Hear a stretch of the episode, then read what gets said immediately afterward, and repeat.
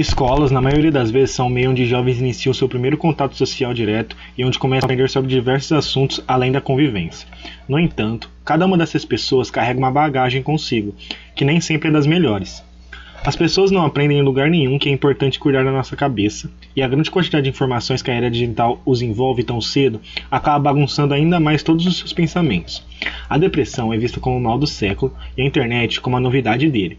Entrando as duas em um contraste, como relatado em um artigo por Twenge, publicado na revista The Atlantic, onde afirmou que o uso exagerado das redes sociais pode ter relação direta com o aumento exponencial de ansiedade e depressão. De acordo com a ONU, elas incidem em 3,6% e 4,4% da população mundial, respectivamente. A psicóloga Fernanda Saviani comenta sobre a atual situação da abordagem sobre a saúde mental nas escolas. De uma maneira geral, na sociedade, eu acho que a escola só reflete é, as questões que são sociais nós temos um certo receio né, de falar a respeito de saúde mental. Então, isso não seria diferente na escola. Muita gente dentro da escola desconhece a temática, a, as questões relativas à saúde mental. Então, a começar da própria direção escolar, a, pro, a começar é, a andar pela apropriação da temática pelos professores, né, que não tem, não existe. Então, eles não conseguem é, identificar certas,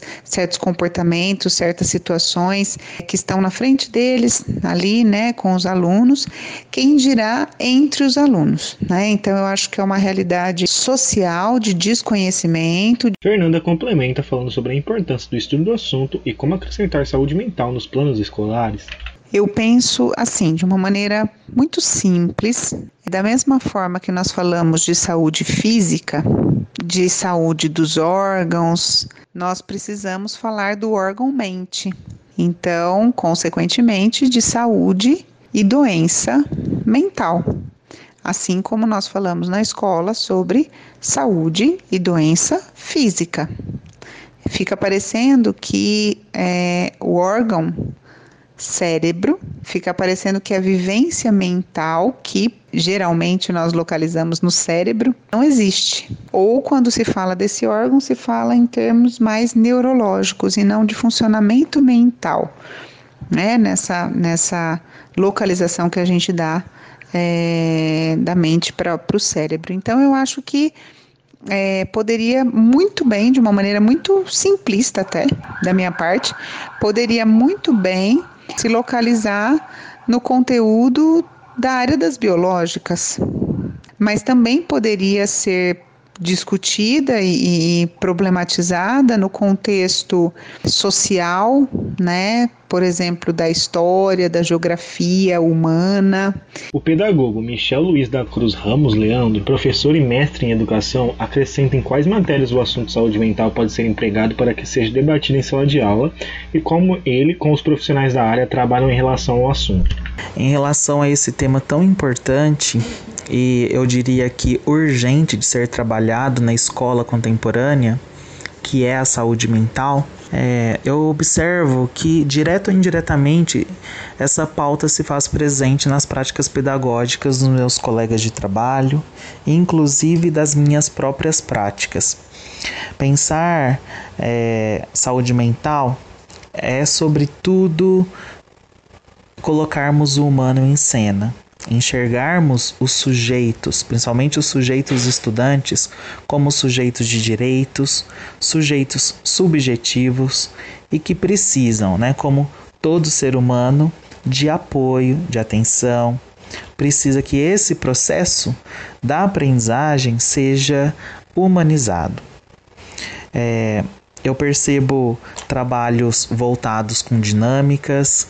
É, eu gosto muito de um trabalho que eu faço, que eu designo de tertúlias literárias, em que os estudantes em roda manifestam os seus gestos de interpretação e leitura a respeito das obras literárias que, que lemos reconhecendo a literatura como um direito humano, como um direito que faz com que o ser humano se coloque é, em xeque consigo mesmo. Né? Então, nesse processo é, de reconhecer a existência do outro, eu acho que é isso que a literatura permite.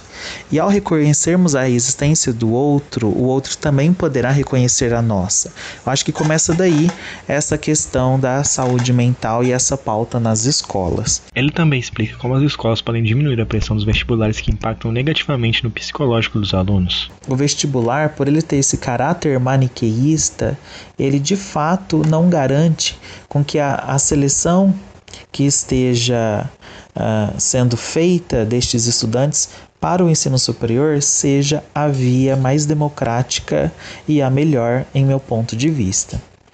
É, talvez, se pensássemos é, de fato colocar esse protagonismo do estudante em cena, mas não um protagonismo voltado apenas para os interesses mercadológicos, mas um protagonismo de engajamento social. É, e o quanto o vestibular poderia ser então essa porta de entrada para que os estudantes manifestassem seus desejos, seus interesses, até mesmo para que a universidade possa é, começar a perceber o que essa geração também espera desse espaço, né? Porque muitas vezes o estudante chega no ensino superior e esse espaço também está dado, como a escola básica também está dada. E aí não tem construção, não tem diálogo, não tem essa possibilidade é, da escola ir além, para além dessa questão do vestibular. Ainda assim, isso não significa negar que a escola tem um papel fundamental na garantia destes conteúdos. Há, há diversas escolas é, ao nosso redor que percebemos que elas se voltam para essa questão do vestibular. No entanto, se fecham a isso. E esse que para mim é a grande problemática. A escola tem que ser um espaço muito mais vivo do que isso.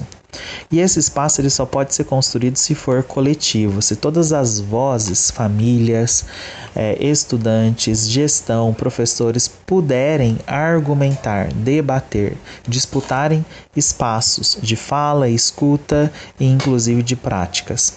Apesar do tema ainda ser visto como tabu dentro de algumas instituições, dados da Organização Mundial da Saúde apontam que de 10 a 20% das crianças e adolescentes apresentam algum tipo de transtorno mental e comportamental.